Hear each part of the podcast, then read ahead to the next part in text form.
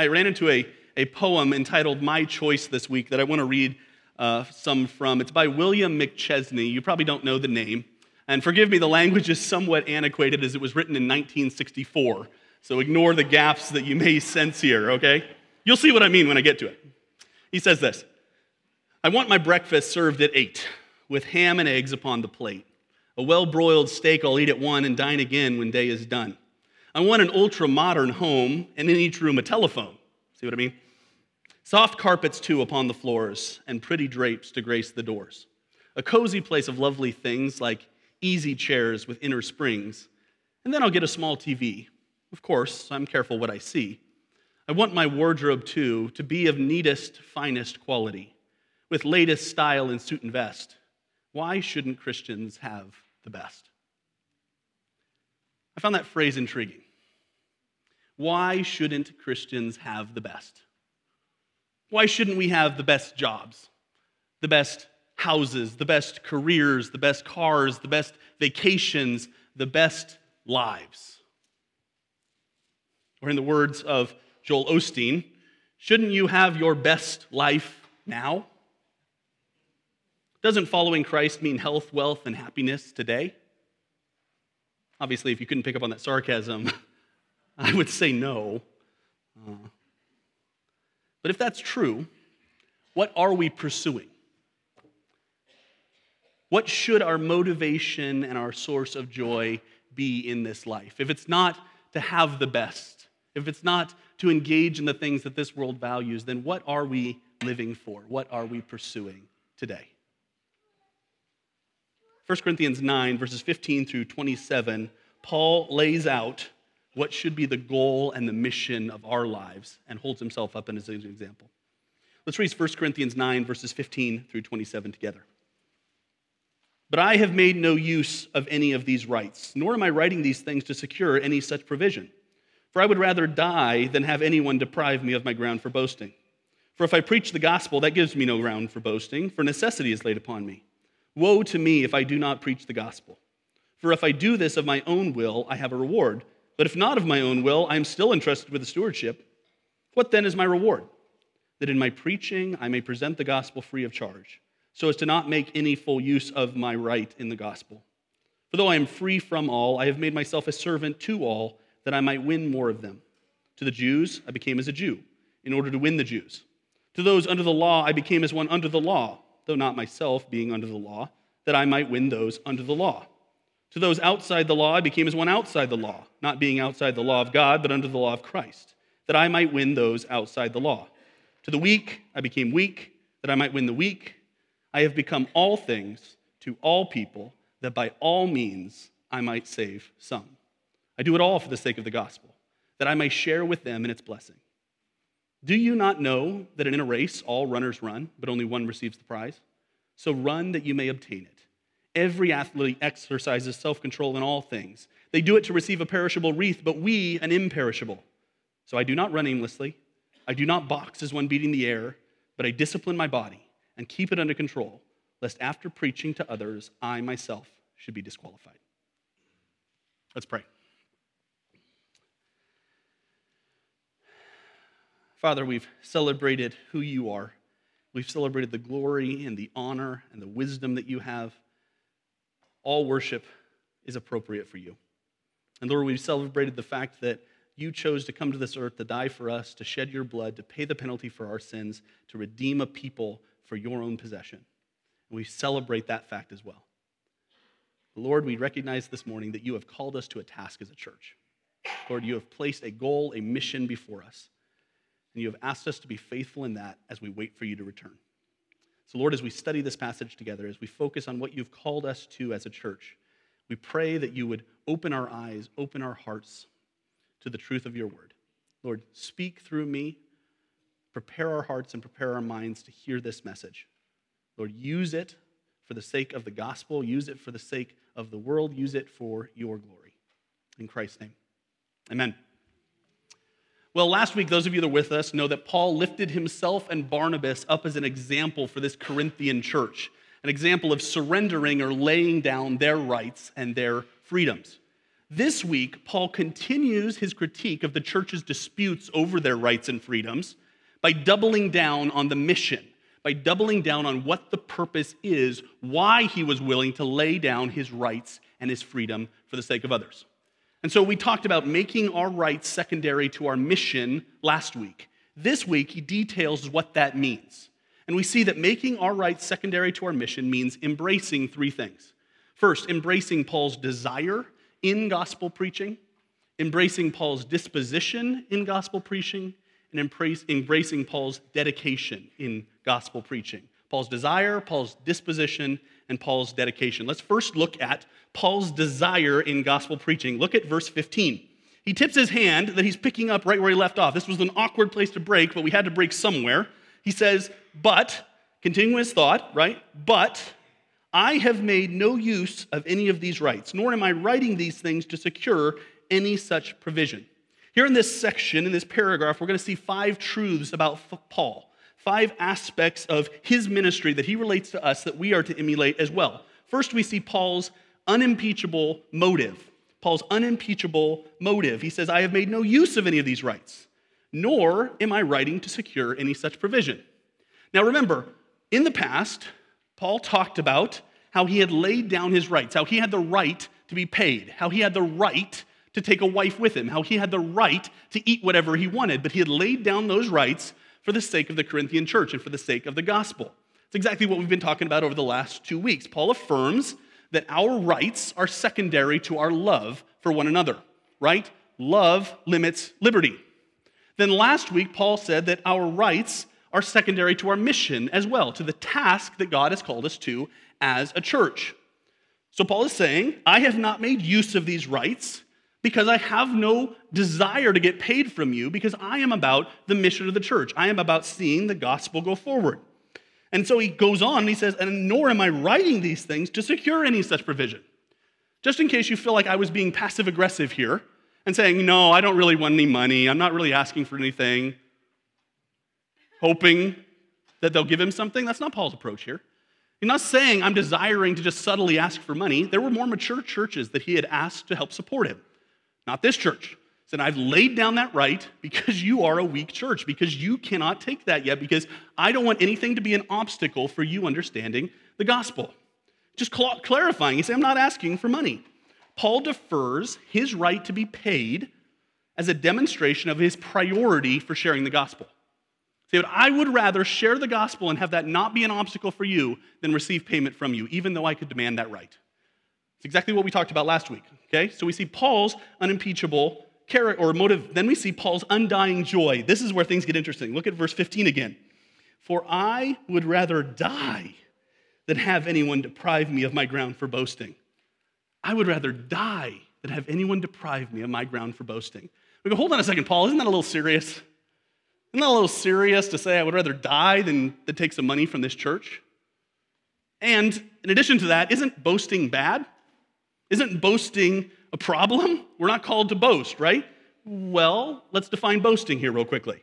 This word boasting literally means to glory in, to celebrate or rejoice in something. And so Paul's use of the word boasting can either be positive or negative.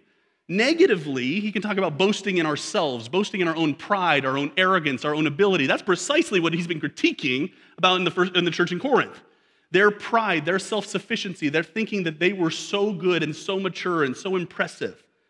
On the other hand, boasting in God, consistently in Paul's theology, is seen as a positive thing.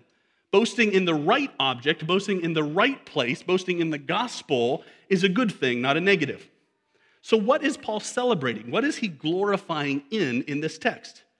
Well, is it his call to preach? His call to preach the gospel. Look at the verse, next verse, verse 16. We see Paul's unquenchable necessity. Verse 16, look at this. For if I preach the gospel, that gives me no ground for boasting, for necessity is laid upon me. Woe to me if I do not preach the gospel.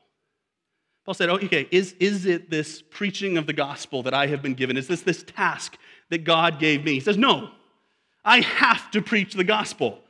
I can't help myself. Woe to me if I do not preach the gospel. Said, It wasn't my choice. I didn't appoint myself, but it is my responsibility, right? It is his responsibility. This is very similar to uh, Jeremiah. If you know Jeremiah in the Old Testament, he was known as the weeping prophet. Because Jeremiah was raised up as a prophet, God said, You take this prophecy and you go deliver it to the people. And oh, by the way, they're not going to listen to a word you say. They're not going to listen to anything you have to say, and they're going to persecute you because of it. But I still want you to go, and I still want you to share. In fact, if you're looking for a little light reading this afternoon, read Jeremiah 20, verses 7 through 18. It's a fascinating text. In that, Jeremiah gets fed up.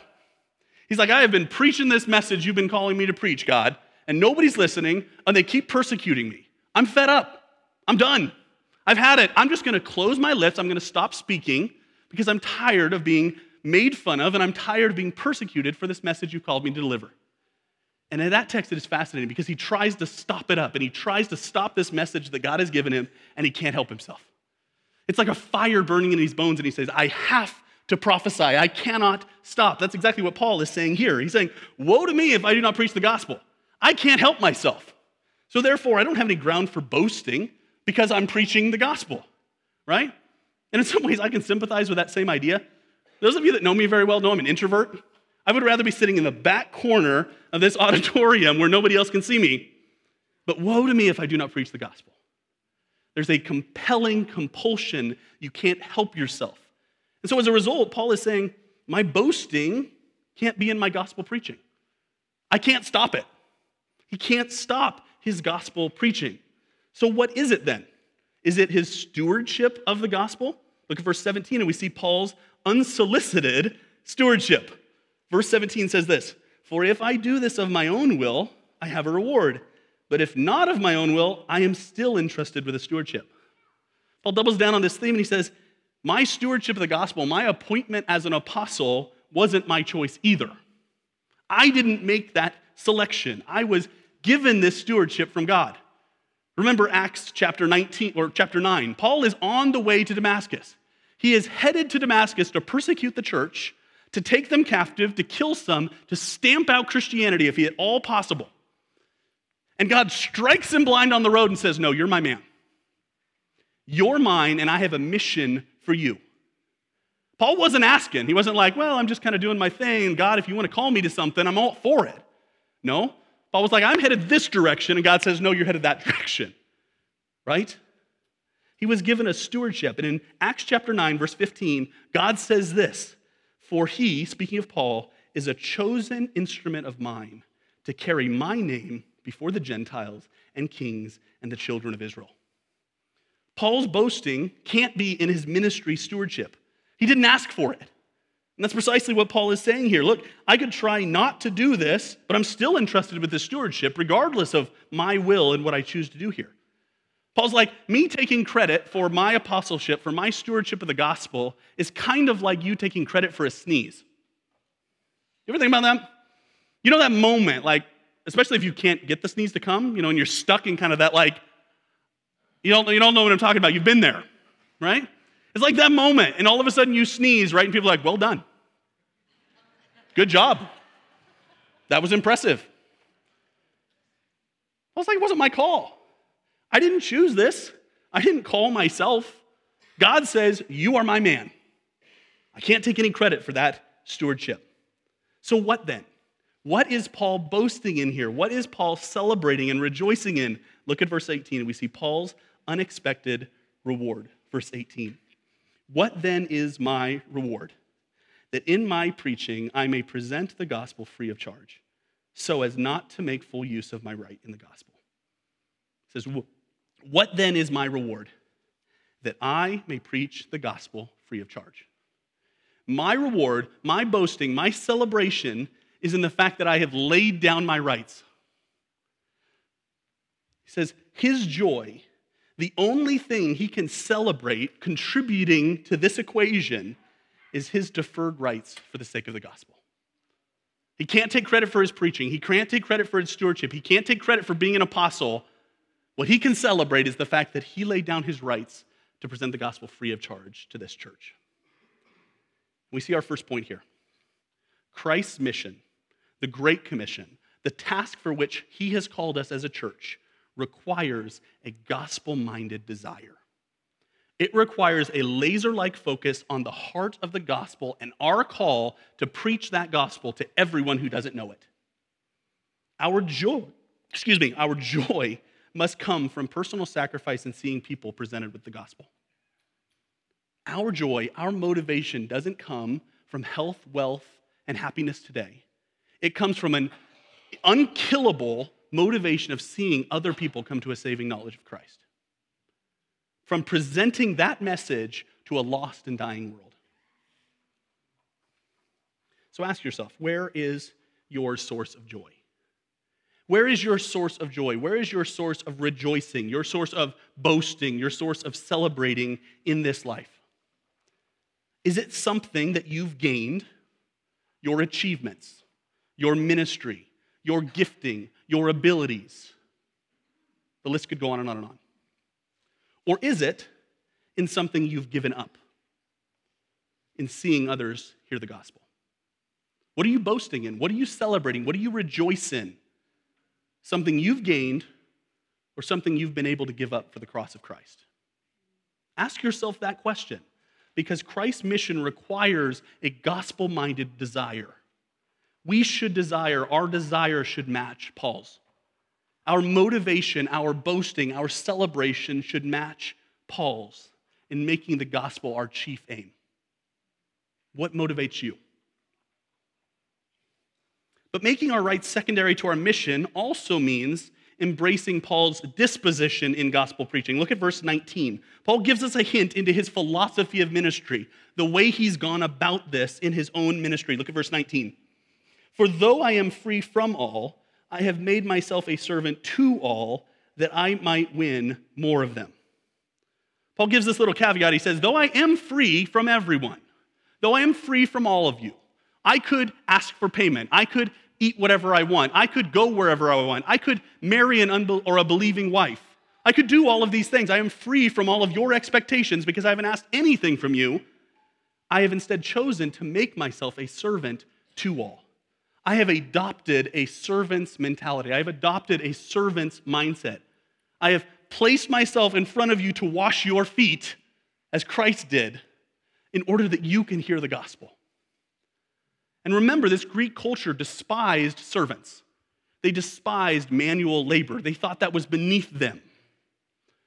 Paul says, The way I have reached people with the gospel is on my knees serving them.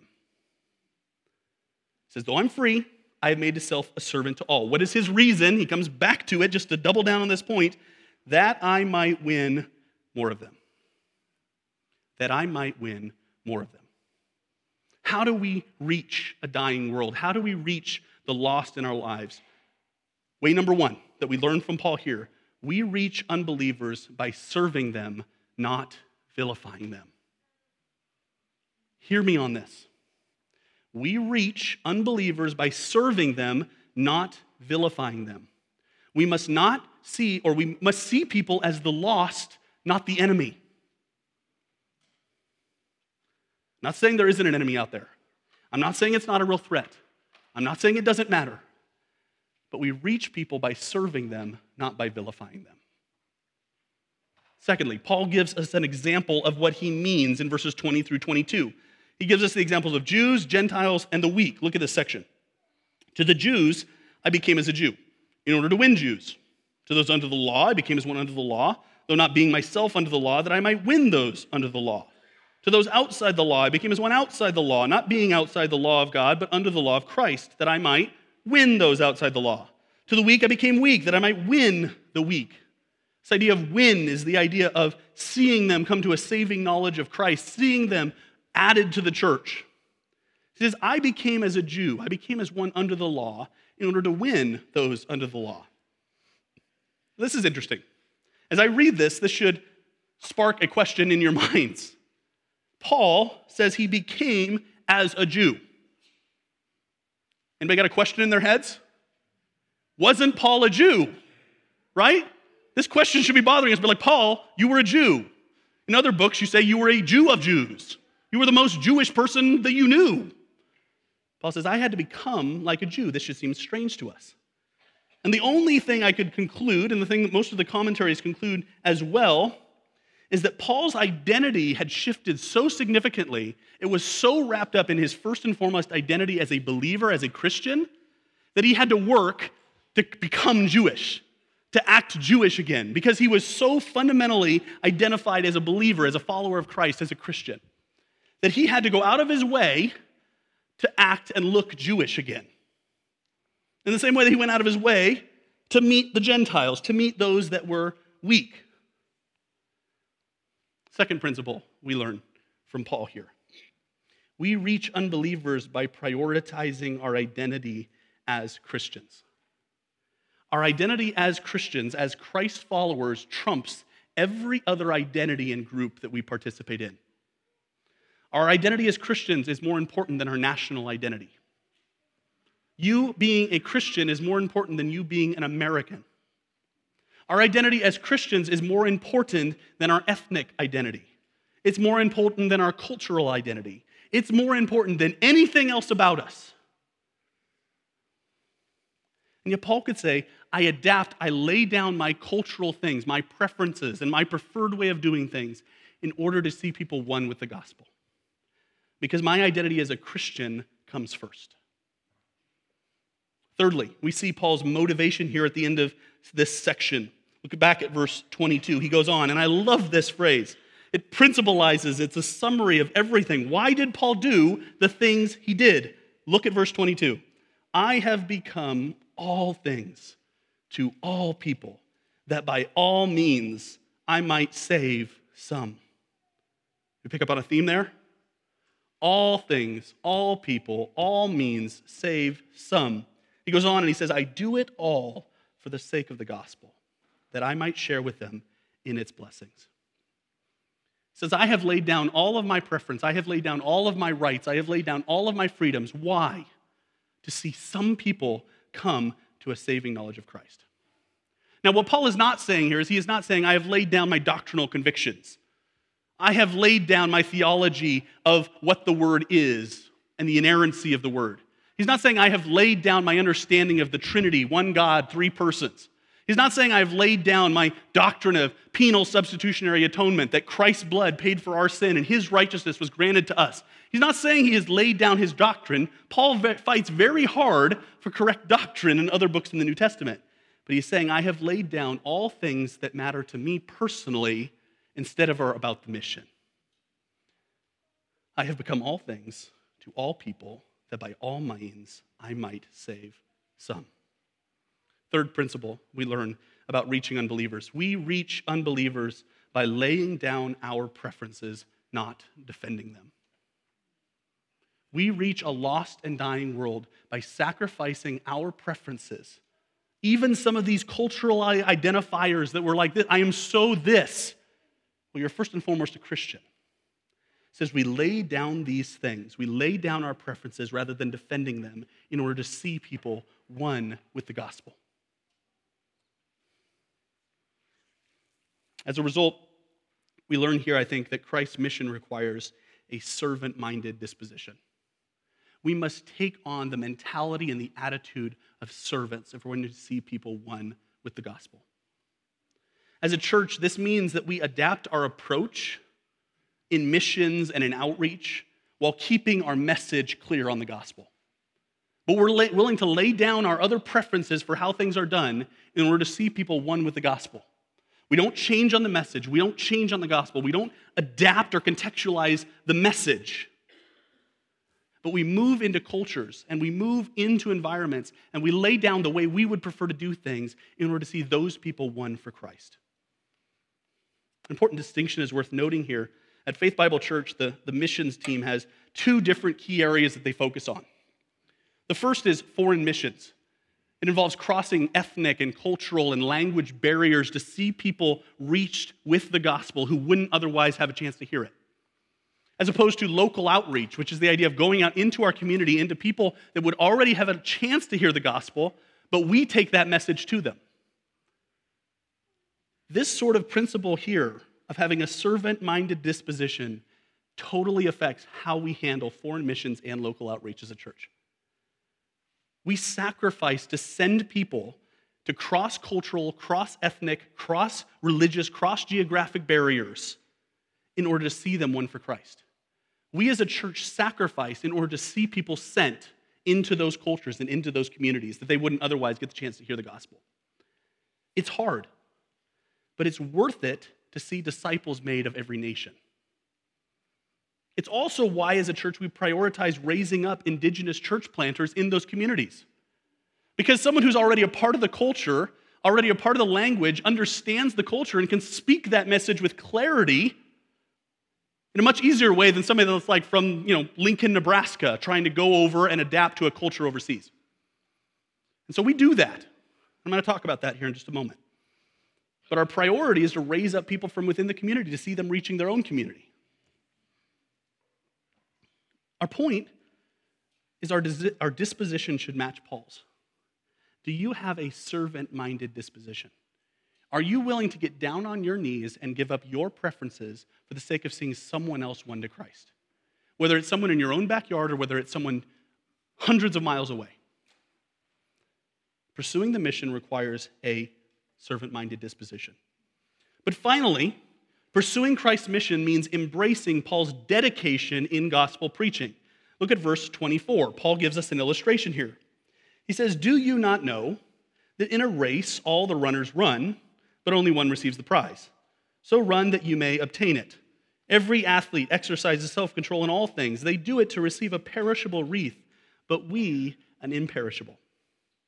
Well, this is fascinating. This illustration makes sense to us. We're, we're inundated with athletic terminology and all about sports and activities and things like that, right? This illustration makes a whole lot of sense. I mean, the whole thing of only one person gets the prize doesn't really resonate with us so much anymore, but we understand what he's talking about. There's only one winner, right? And he says the, the irony is these athletes exercise self control in all things. They moderate their diet and they work out however many hours a day, and they do it all for what he defines as, as a perishable wreath, a perishable prize. This was particularly the case because the Olympics and things like that were in the backyard of the Corinthians. They knew the games, they knew these sort of athletic endeavors. And the prize that someone got after all that work, after doing all those things, after beating everybody else, was a little wreath that was wrapped up made from plants. It lasted about as long as the flowers on your counter at home do. And they put all this time, they put all this effort, they make everything else secondary to this when this thing is just going to blow away. It's the same thing as our culture today. Every championship that gets won in the NBA and the NFL and the Olympics and the medals, everything gets handed out. If you interview those people, if you watch interviews with them afterward, the day afterward, they set about for the next one. And that medal and that trophy goes in a case somewhere, and it's essentially worthless. He says these athletes give all this effort for something that'll just go in a case and won't matter. The correlation is we as believers strive for something different. What does he say our prize is? They do it to receive a perishable wreath, but we an imperishable prize. I love this word. It literally conveys the idea of not corruptible, not destroyable, indestructible, eternal. Now, any idea where this term comes up next in the book of 1 Corinthians? I'm going to tip my hat here. We're going to be here in a few months. The next place that this term comes up is in 1 Corinthians chapter 15. Turn there real quickly in your Bibles. Turn to the right. 1 Corinthians chapter 15. It comes up first in verse 42 and then in 50 through 54. I'm going to tip my hat here. 1 Corinthians 15 is all about the resurrection. Paul is addressing their misunderstandings about the resurrection. We'll hopefully handle this in March or April of next year. But look with me at what he says here in verse 42. He says, So it is with the resurrection of the dead. What is sown is perishable, what is raised is imperishable. He's talking about our immortal bodies. He's talking about our renewed bodies after the resurrection. Then jump down to verse 50. I tell you this, brothers flesh and blood cannot inherit the kingdom of God, nor does the perishable inherit the imperishable. Behold, I tell you a mystery. We shall not all sleep, but we shall all be changed. In a moment, in the twinkling of an eye, at the last trumpet, for the trumpet will sound, the dead will be raised imperishable, and we shall be changed. For this perishable body must put on the imperishable, this mortal body must put on immortality. When the perishable puts on the imperishable, and the mortal puts on the immortality, then shall come to pass the saying that is written Death is swallowed up in victory. O death, where is your victory? O death, where is your sting? Paul says the prize that we pursue is not a wreath that's going to dry up and blow away. The prize that we pursue is an imperishable, eternal reward from God.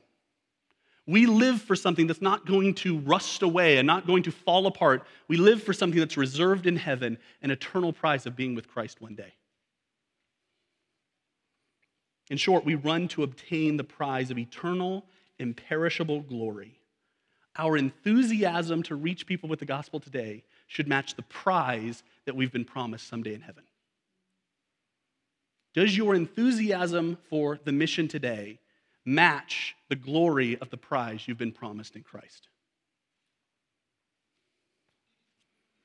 Lastly, Paul gives us one more example here in chapter 9.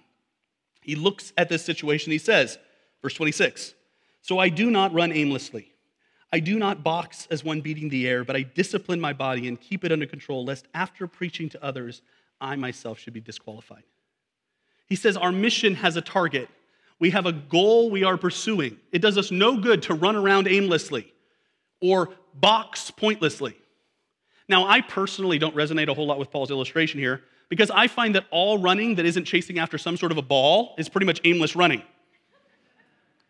I only participate in sports where if I was running, I was chasing an object. This whole running around in circles on a track or whatever, like, more power to you. But he's saying we're running pursuing an object. A runner only runs if they have a target in mind, right? A boxer only boxes if they've got somebody they're trying to hit. It doesn't make any sense to box at the air. The, the air isn't going to fight back He says it doesn't make any sense. It says the mission must have a target. What is our target? What is the target of Christ's mission? That's really easy. It's really easy to understand, it's really hard to do. Matthew 28, verses 19 and 20. Speaking to the disciples, speaking to the church, go therefore and make disciples of all nations, all ethnos, all peoples baptizing them in the name of the Father and the Son and the Holy Spirit, teaching them to observe all that I have commanded. Notice the symmetry. Paul saying, I have become all things to all people that by all means I might save some. Matthew 18, or Matthew 28, excuse me. Therefore, make disciples of all nations, teaching them to observe all that I have commanded. If that isn't the aim of your life, if that isn't the purpose of your life, Paul says you are running aimlessly and you are beating the air. You are wasting your time, you are wasting your energy for something that's an or that's a perishable wreath that's ultimately just going to blow away. This is the mission, this is the purpose, this is the target of our task. But he says the mission also requires intense training. Verse 27 But I discipline my body, I keep it under control, lest after preaching to others, I myself should be disqualified says this mission is going to require intense training. It's going to require discipline. It's going to require self control. In high school, um, I was a basketball player in high school. I didn't do wrestling. Wrestling was introduced later at our school. Um, I never really understood wrestlers. If you're a wrestler out there, by, by all means, more power to you, truthfully. Um, I never quite understood wrestling, but they kind of had this, this macho mentality. You know, wrestlers were tougher than everybody else. You know, Maybe that's true. I don't, I don't really know. When I played football with these guys, they didn't seem tougher than everybody else, but who knows? And the wrestlers had this mantra that they always said as they ran around in their sweatsuits around the gym pain is weakness leaving the body. Okay? Uh, it didn't make much sense as I saw those guys, but it makes sense in this context. The mission requires intense training. Notice Paul's terminology I discipline my body. I keep it under control. Pursuing this mission, pursuing this task will require pain. It will require self discipline. It will require self control. It will require focus on the task. And some of us have a tendency to approach our Christian walk more like a leisurely stroll. Like we're out hoping to get somewhere sometime at some point, but we're not really shooting for anything. We're just enjoying the weather and the environment that we're in. Paul says our mission requires a target. You have to know where you're going, and you have to be willing to pursue it with everything you have. And he offers this warning lest, after preaching to others, I should myself be disqualified. We must pursue this goal all out. Third principle from this text Christ's mission requires a single minded dedication. We must have a single minded dedication as a church and as believers to see the gospel go to places it's never been and to see the gospel penetrate hearts that have not yet placed their faith in Christ. Kind of like if I were to ask you to prepare for a seafaring voyage. I were to say, I have got this trip prepared for you. It's on a ship, and I want you to pack. You're going to be gone for two months, and, and I want you to pack and prepare to head out to this ship. And you're like, well, what kind of a trip is it? I'll tell you when you get there. You know, well, how should I pack? Well, you'll see when you get there. So you're like, okay, sounds great. Brad has bought me a cruise. We're going to the Caribbean, and Brad, you know, that's not going to happen, just in case you're wondering. But Brad has got me a cruise. And so you pack your shorts and your swimming trunks and your sandals and all that sort of thing. And you arrive at the ship only to look up and see a battleship. Like, I have prepared for the wrong kind of voyage here. I have not equipped myself for what I'm going to need for the task at hand. It's the exact same point Paul's making here. If you prepare for your Christian life like you're going on a cruise ship, you're going to be sorely disappointed when you realize this is war. This task will require focus, it will require pain, it will require everything you have. Are you preparing for Christ's mission for his church like you're going on a cruise ship or like you're going on a battleship? As individuals, we have to ask ourselves are we focused on the mission? Are we focused on the task that Christ has given us as people? Do you understand the target? Do you understand what we're shooting for? How big the task is that lies before the church? If you don't, I'd encourage you visit one of the mission team's movie nights. It describes where the gospel is at in different cultures around the world. Visit one of our missions highlights of missionaries coming back from overseas to explain what the task is like. Or sit down with Pastor Mike or Elizabeth Carlson and say, What does this look like? What is before us? What is the target? Ask yourself, Am I focused on the mission? Am I'm pursuing the mission? For those of you that aren't sure where to start, start small. Start by praying for unbelieving friends and neighbors and coworkers. Start by praying for some of our missionaries that we support. Start by praying for those that don't know Christ or a people group overseas that doesn't know Christ. Consider hosting. Talk to Daryl or talk to Mike about hosting someone that doesn't know the gospel in your own home. Or maybe you're looking for something a little bit more than that. Consider how could you sacrifice your own freedoms, your own privileges, your own pleasures to give to a missions agency or a missionary to send overseas. A couple years ago, we did a young adult cross or conference. It's called the Cross Conference, and I love their terminology. They said, "Look, if you are a Christian, you are a missionary, not in the technical sense, but you are called to the mission. You are either called to go, or you are called to enable others and send them. There's no neutrality here. You're either called to go yourself, or you're called to help send others. What are you doing to consider going or to go yourself or to send others. Or even, like I said, consider what might God be calling me to do with my life? Am I well, willing to lay down my comfortable, privileged life here in order to go somewhere that they do not know the gospel? Sometimes we have a tendency to think, well, if God writes it on the wall, then all of a sudden I'll realize I'm a missionary, I'm called to go. Christ's command is go. It's a task we're all given. In a church this size, some of us are called to physically go. Pray about that. Consider if you're willing to lay down your preferences and what you would prefer in this life for the sake of what God is calling us to. Here's the point we must pursue our mission with gospel minded desire, a servant minded disposition, and a single minded dedication. The mission that stands before us as a church, as the church, is enormous. We've been promised Christ's presence and Christ's power to accomplish it. But are we focused on that mission? Have we adopted Paul's disposition, Paul's desire, Paul's dedication that we see here in 1 Corinthians 9? Let me give you an example of something that might challenge you here. Let me read the rest of this poem by William McChesney. He says this I want my breakfast served at 8 with ham and eggs upon the plate. A well broiled steak I'll eat at one and dine again when day is done. I want an ultra modern home and in each room a telephone, soft carpets too upon the floors, and pretty drapes to grace the doors. A cozy place of lovely things like easy chairs with inner springs. Then I'll get a small TV. Of course, I'm careful what I see. I want my wardrobe too to be of neatest, finest quality. with latest style in suit and vest. Why shouldn't Christians have the best? Then notice the turn. But then the master I can hear, in no uncertain voice so clear I bid you come and follow me, the lowly man of Galilee. Birds of the air have made their nest, and foxes in their holes find rest. But I can offer you no bed, no place have I to lay my head. In shame I hung my head and cried, How could I spurn the crucified?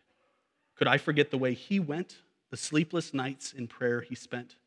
For 40 days without a bite, alone he fasted, day and night. Despised, rejected, on he went, and did not stop till veil was rent. A man of sorrows and of grief, no earthly friend to bring relief. Smitten of God, the prophet said, mocked, beaten, bruised, his blood ran red. If he be God and died for me, no sacrifice too great can be. For me, a mortal man to make, I'll do it all for Jesus' sake. Yes, I will tread the path he trod. No other way will please my God. So henceforth, this my choice shall be, my choice for all eternity. Sometime later, on November 25th, 1964, William McChesney was martyred in the Congo as a missionary. He was 28 years old. But he recognized what Christ had purchased with his blood and what the task was that was before him that God was calling him to pursue. Why shouldn't Christians have the best? I would say, well, that depends on what your timeline is. We are called to sacrifice immediate worldly preferences and pleasures and privileges for the sake of a future beyond imagination. We can settle for scrapping for every bit of worthless junk that this world has to offer, or we can tirelessly pursue Christ's best for us. The choice is yours. Let's pray.